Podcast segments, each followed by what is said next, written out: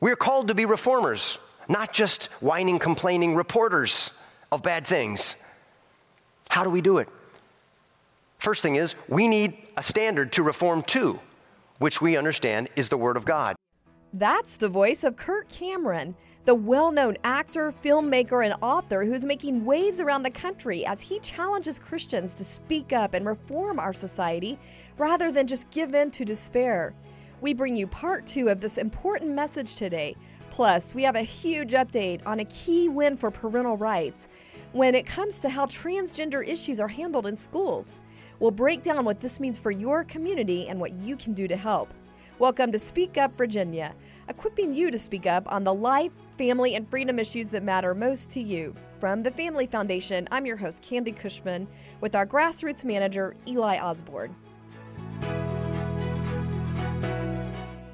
Well, welcome everybody. I'm Eli from the Family Foundation, and before we jump into the cliffhanger that we left you off on last week of Kirk Cameron's message about being brave, Candi has a big announcement on the transgender issues in schools. What's going on, Candi? That is right, Eli. We have a pretty big win for parents. I don't know if everybody has seen all the headlines over the last few days, but it really is a significant moment for parents right now in the history of our state. Yeah. And, you know, just to give a little context here, you know, I know that we've all been seeing these troubling headlines, not only here in Virginia, but all across the nation about parents battling in their local uh, school districts just to have the right to even be notified on things like if their elementary school kids are, you know, a teacher reads a book to them about a boy identifying as a girl, for example, or, mm. you know, even in some ways a lot more serious when they get a little older. We're hearing from parents where their middle school age kids or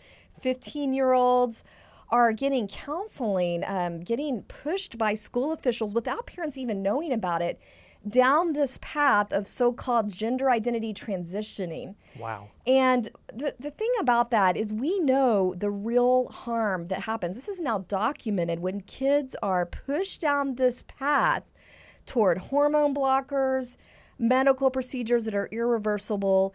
There is not only emotional damage done, but but real damage that can be done to the body that often is irreversible. Yeah. So you would think that it would be a no-brainer, right, for parents to be welcomed into this conversation for yes. for it not to be hidden from them, for school officials not to hide these key things happening in their own children's lives from the parents. But sadly the opposite has been happening. They've been hiding things from parents. We've seen this happening in Virginia. That's where you had the story um, from people like Michelle Blair, who talks about her 15 year old daughter, Sage, uh, yeah. this happening at Sage's school where they were hiding this information. And she ended up mm. just in a tragic story getting into being sex trafficked. We won't go into all that now, but you can read these real life stories of the damage done to teens on our website familyfoundation.org slash protect every kid that's familyfoundation.org slash protect every kid uh, but that's been what's going on yeah. that we've been trying to address. Yeah, and that that is all incredibly terrible. But people might wonder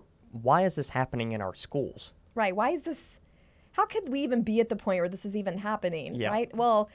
I know at least in Virginia, you know, a large part of the reason this is happening is because a lot of schools are still following these holdover policies from the Northam administration. And these were really radical policies addressing how transgender issues should be handled in the schools.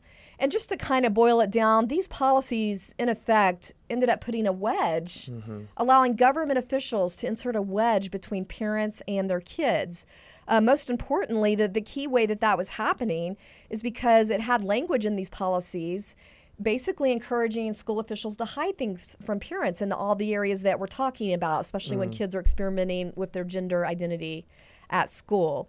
And but you know there, there's good news coming yeah. out of this. Yeah, yeah. I, I think that's that's why we've been so excited to just come along parents in this process because in the terrible fight that they're facing in this in this cultural chaos, we have this protect every kid initiative where we get to come right alongside parents in their community which I've, I've I've been excited to be a part of since I've been on board here at the Family yeah. Foundation, just standing beside parents on these issues. But that gets that gets to the good news in this Protect Every Kid initiative. We now have Governor Youngkin and his administration responding to your voices, the listeners of this podcast, um, from where you've been sending emails, you've been speaking up at the at the board meetings, you've been making your voices heard that parental rights matter and that the safety privacy safety and privacy rights of all students should be respected in the school system. And he's heard that. His administration has heard Yeah. that. And they've revamped the previous policy that cut parents out of the process, that put children in danger in the schools, and it now restores some of the most crucial rights of parents. I'm really excited about that. Yeah.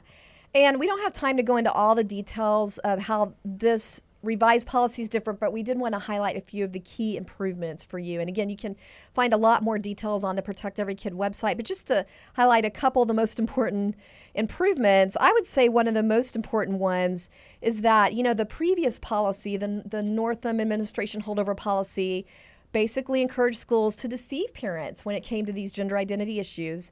And now this revised policy makes it really clear that schools should not encourage or instruct teachers to conceal vital information, especially when it has to do with children experimenting with their sexual identity at school, like we've been talking about. Yeah.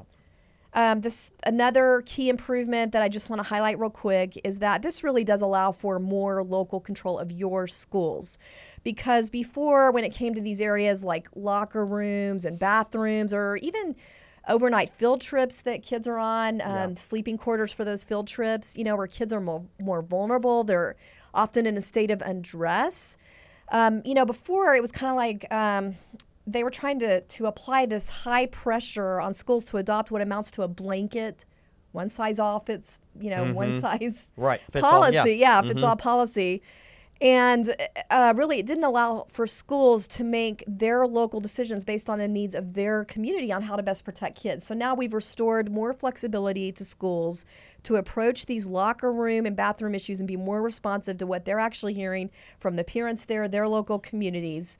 I'll just make a couple of points on that. Um, first of all, in this revised policy, now minors have to at least have a documented letter on file from their parent before they can just enter any multi-use bathroom that doesn't align with their biological sex. So Mm-hmm. there's there's some parameters now where before it was just kind of anybody could go into whatever on a whim. bathroom. Yep. Yeah, and we saw some harmful situations arising out of that. So there's Terrible. more um, control, some, some more flexibility for schools to be able to monitor that. Mm-hmm. Um, also, now schools under this guidance must allow an opt out form for parents and students that are now concerned Yeah. about the privacy and safety of their school bathrooms and locker rooms.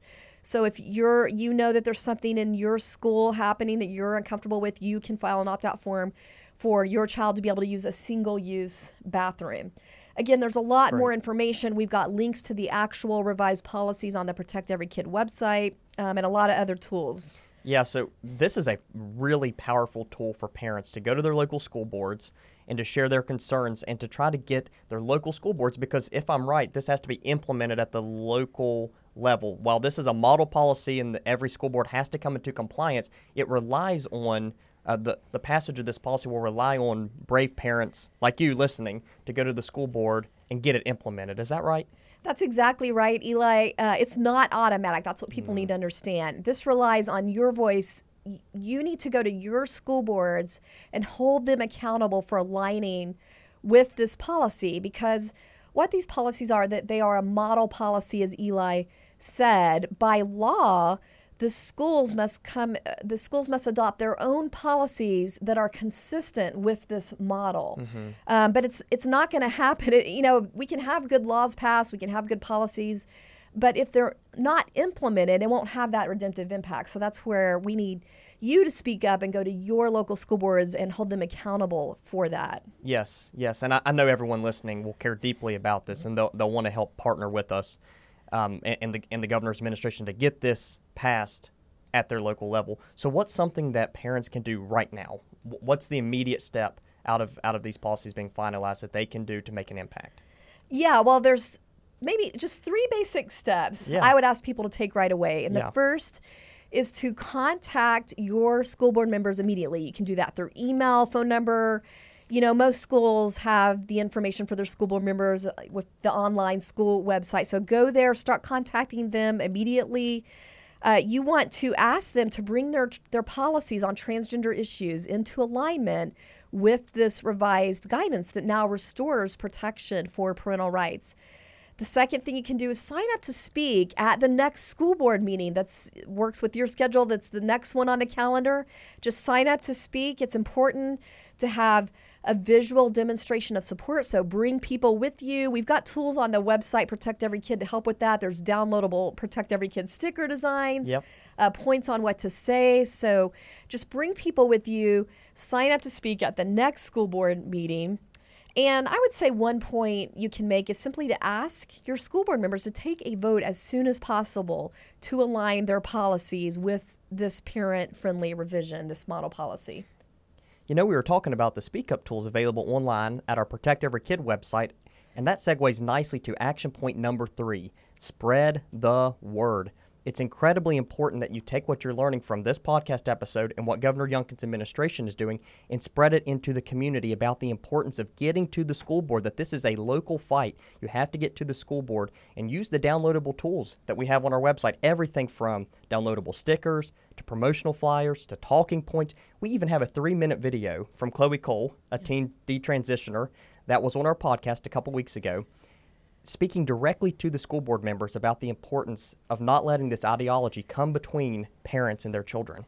Yeah, and I love the point you made earlier, Eli, that people won't know about this if Yeah. you don't spread the word. I, Right. I think that's important. And basically, our Protect Every Kid website is a one stop shop to put at your fingertips everything you need to do that. The Chloe Cole video, every school board member needs to see that. You can share that with your school board members, like Eli's talking about. There's other videos from uh, Michelle Blair, the parent of Sage, a legal advisory letter for school board members, just everything you could think of to both spread the word and make your own voice heard. Yes, and really the bottom line to all this is if you care about protecting kids, if you hear what we're talking about today and you want to do something, we have to make a redemptive impact in our in our local in our local policies at the school Yeah. boards by involving parents. Yeah. If you want to protect kids, you have to involve parents. You have to protect parental rights and keep the relationship between Yeah. the parent and their child. The best way to protect the most amount of kids possible is to protect parental rights. It's, Yes, it- it's that simple. Because if you don't, you open the kids up to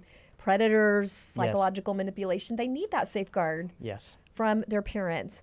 Well, I think Eli, we've reached a great a great segue Yes. into the rest of Kirk Cameron's talk because he talks about being bold, being brave to speak on even the most sensitive topics in your community, like this one. And so let's pick up the rest of that. Uh, it's called Wanted the Brave. That's the title of his message. And I do again want to give a big thank you to Cornerstone Chapel in Leesburg, Virginia for allowing us to share this. So, with that said, let's hear from Kirk Cameron. You see, what is so called progressive today is not progressive, it's just regressive. It's regressing back to the pagan ways before Christianity came and civilized the world. But how did they do it? Well, I believe that they knew an old recipe for bravery. They understood four ancient truths that predated history itself, that delighted their souls and made them brave. And I want to share them with you today because we are in need of brave men and brave women. C.H. Spurgeon lays these out for us. He speaks of number one, the sovereign choice of the Father by which he elected us unto eternal life. That is a matter of vast antiquity, since no date can be conceived of it by the mind of men. We were chosen from before the foundations of the world, the Bible says. Not only that, think of this everlasting love went with the choice. It was not just a sterile act of God, but divine affections were involved in choosing you. He loved us from the beginning. And not only the sovereign choice of the Father and the everlasting love of the Almighty, but the eternal purpose to redeem us from our ruin, to cleanse us, sanctify us, and glorify us, all of that runs side by side with unstoppable love and absolute sovereignty. And the covenant. Don't forget the covenant, which is always said to be everlasting. And Jesus, as the second party in this covenant, had his beginnings from of old. He struck hands, Spurgeon says, in sacred covenant long before the first of the stars began to shine. And it was in him that we were ordained unto eternal life. And so, in the divine purpose, a most blessed covenant was established between the Son of God and his people, which will remain as the foundation of their safety when time shall be no more. You are chosen before the foundations of the world. You were loved from the beginning. You have been given part in an eternal purpose to be members of the loving army of compassion, to bring the gospel and life to the dead and you have been locked into a covenant of love sealed by the blood of Jesus Christ Himself. And no one can snatch you out of His hand. How, how shall we respond to these things? Hunker down, hold the line, try to stand your ground, speak up a little, wait to be rescued. Don't bother polishing brass on the sinking ship of Christian culture because it's just the Titanic going down. There's no hope for the kingdom of God. I say no. I think that's wrong. I think we do what Alfred did. I think we do what God told us to do advance, take ground, reform. Go ahead and polish that brass. And while you're at it, swab the deck, scrape the hull, stoke the coals, grab the wheel, full steam ahead. This, this ship is going forward, not down. How do I know that? I know that because 2,000 years ago, God unleashed upon the world the most powerful transforming force ever known to mankind the self governing Christian freed from the chains and the shackles of guilt and shame, armed with the only weapon powerful enough to subdue the earth and its institutions, the Word of God. And he became the, the force, the bulwark of a movement begun by God Himself, and against which Jesus said, The gates of hell shall not prevail. And historically, whenever this new creation of God, a true believer, understands God's instructions and applies them to all spheres of life, he increasingly takes dominion over his circumstances. He progressively proves that he who is born of God overcomes the world. He's not dominated by history, he shapes it according to the will of God. We're called to be reformers not just whining, complaining reporters of bad things. How do we do it? First thing is, we need a standard to reform to, which we understand is the Word of God. In America, we have progressively removed the Bible from our morality, our education, and our government, even our churches. And we are now becoming our own standard. And now anything is acceptable. Literally anything. Good has become evil, evil has become good. We live in an upside down, inside out morality. Think of the Grammy performance this year by a very popular singer who dresses in a skin tight red leather suit as Daddy Satan, singing his unholy lyrics on national television with men in cages dressed as women performing and gyrating sexual actions for all to see all applauded, celebrated, and then sponsored by your favorite healthcare provider, Pfizer. We have gender affirming care, so called, that one author wrote is the new lobotomy. Back in the 50s, there was what to do with mental illness. They put people in padded rooms and gave them medications to calm them down. And when that didn't work, the medical industry performed surgeries and removed portions of their brain. This was this discredited the medical industry and was a great uh, spot on the legitimacy of what that portion of the medical industry understood and their practices were barbaric. And today,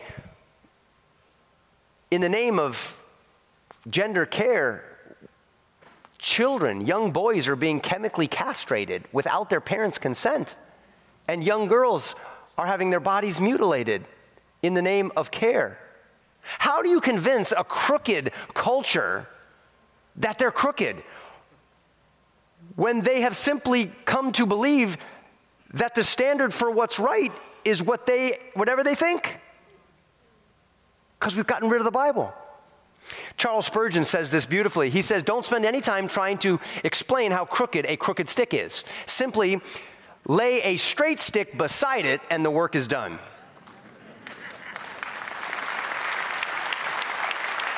Preach the truth, and error is abashed in its presence. Reformers without the scriptures are deformers. So you have reporters, reformers, and deformers. Without the scriptures and the gospel, Hollywood, the medical mafia, big tech are deforming children, gender, sexuality, and culture. When Jesus was asked in Matthew 19, is it right for a man or for a woman to, or, or for a man to divorce his wife for any reason? He held up the straight stick of scripture and said, In the beginning, God created male and female. And for this reason, a man shall leave his father and his mother and be joined to his wife, and the two shall become one flesh. Right there, he told us everything we need to know about gender, marriage, and sexuality.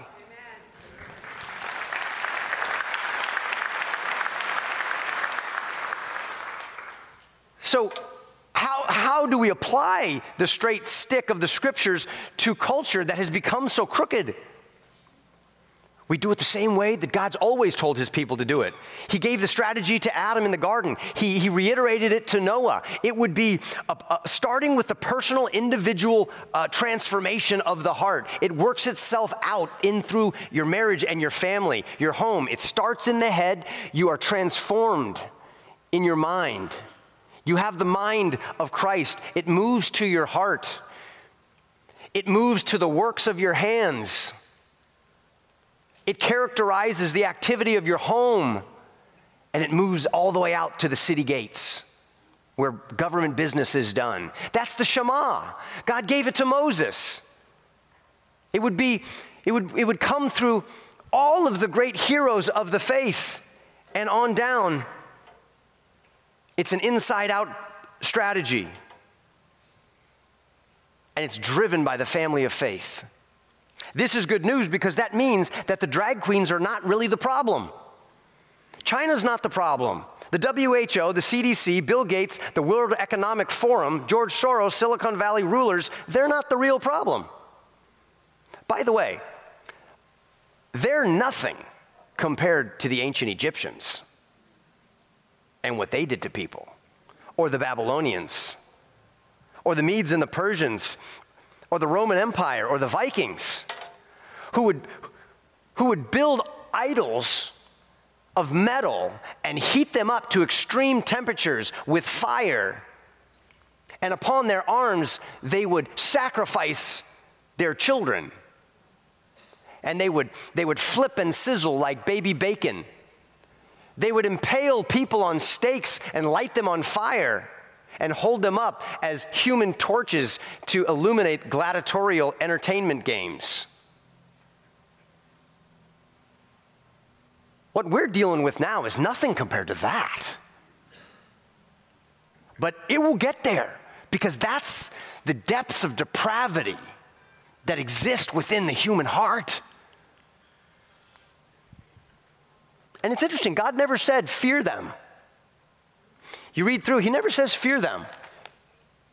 He says, fear me, and I'll bury them. He says, be strong, be courageous, He says, he, he says, be, be brave. he says, be strong and courageous. Do not be afraid or discouraged, for the Lord your God is with you wherever you go.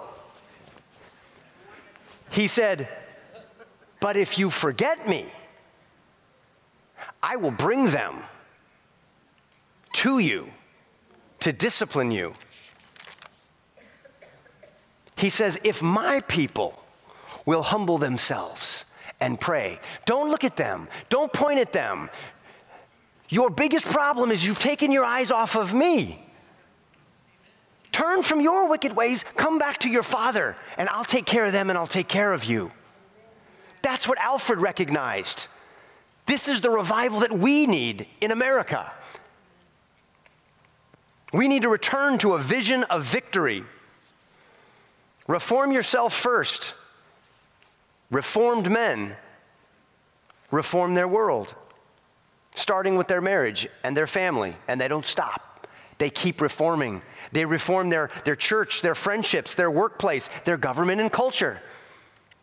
That's the leaven that leavens its way through the whole lump of dough. That's the tiny seed that grows into the giant tree that fills the whole garden. That's what Alfred did, what St. Patrick did, and Knox did. It's what the pilgrims did. Now, here's a word to all the men in the room who are like, Bro, I'm so with you. Are you kidding me? I'm stocked up. I'm ready to go. I think we should just 1776 this thing and light it up right now. this is a word for you. We've got to do things God's way, or it won't work. It will become worse than it is now.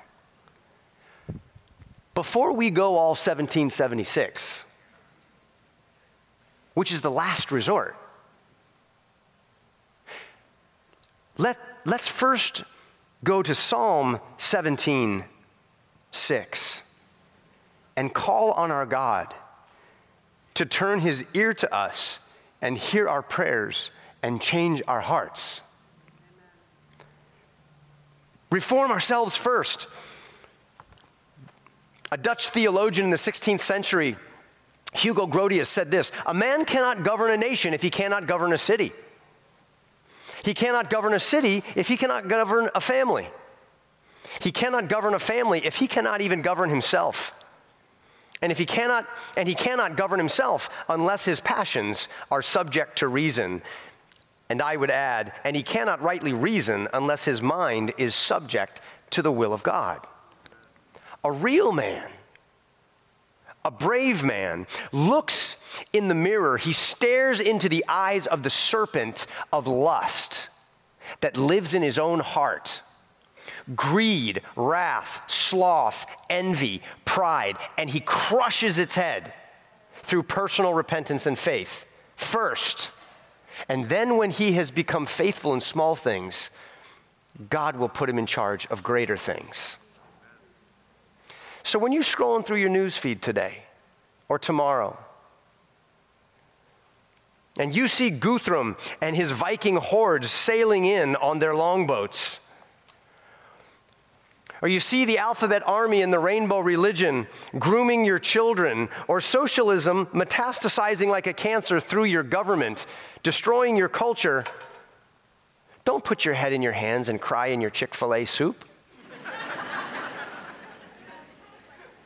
Waiting for Jesus to take you and your children out of this world. I think Jesus is waiting for us and our children to pick up our Bibles and take charge of this world as warriors in his loving army of compassion.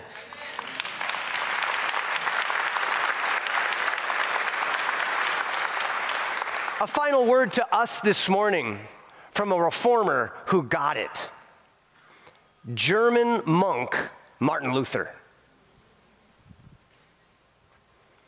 Ein fester Burg ist unser Gott. A mighty fortress is our God. And through this world with devils filled, should threaten to undo us, We will not fear, for God has willed His truth to triumph through us. That's scripture. The great hymns are filled with this vision of victory and an accurate picture of the battle between good and evil. He has willed for his truth to triumph through us. The scriptures say we are more than conquerors through him who loved us. We are God's ambassadors on heaven, being sent out in a, rec- a, reconciliatory mission, commanding men to be reconciled to God. He has offered terms of peace. He has paid the price to redeem you out of the slave block of sin, and he will adopt you into his family. The, the prince of darkness grim, we tremble not for him. His rage we can endure, for lo, his doom is sure. One little word shall fell him. Resist the devil, the Bible says, and he shall flee from you. There is only one sovereign of the universe, and that is the Almighty God who lives and reigns forever and ever. Jesus Christ is the ruler of the earth, and the devil is a defeated foe slinking off to the lake of fire. That word above all earthly powers, no thanks to them abideth. The Spirit and the gifts are ours through him who with us sideth. His kingdom is forever. Before the world existed, he chose you. He set his love upon you. He purposed to save and sanctify you. He put you on the winning team, safe in the covenant of his blood, and no one will ever snatch you out of his hand. The kingdom of God is winning, not losing.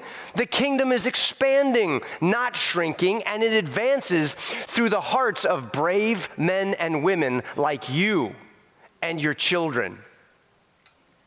If God can be for us, and He is, who can be against us? Amen. Brothers and sisters, as those who have been born of God and are sure to overcome the world by the Word of God,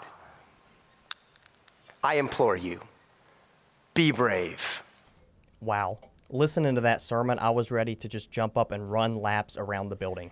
I really think there's something wrong with you if you listen to that and you're not ready to jump up and go, yes. Yeah. yeah. Uh huh. It was like it was like a full on rally call for all Christians. Yeah. Mm-hmm. You know, Ely, I really think people that have a heart for reforming their culture, that are involved um, in trying to speak God's truth in the community around them, this should just be on their playlist. They should just watch this Kirk Cameron message maybe like once a month when their spirits are feeling a little down or something. I think I think it's going to be on my playlist. Yep, I'm, I'm, I'm definitely saving that video for the low yeah. days. Yes. Well, one thing I really appreciated that he said was when he talked about the kingdom of God is expanding, it's not shrinking, and having that eternal perspective that eternally speaking, when we are fighting for God's principles, we're on the winning side. Right. And just it, it really helps to keep that in perspective. And of course, we need to do that, as he said, by being immersed in God's word.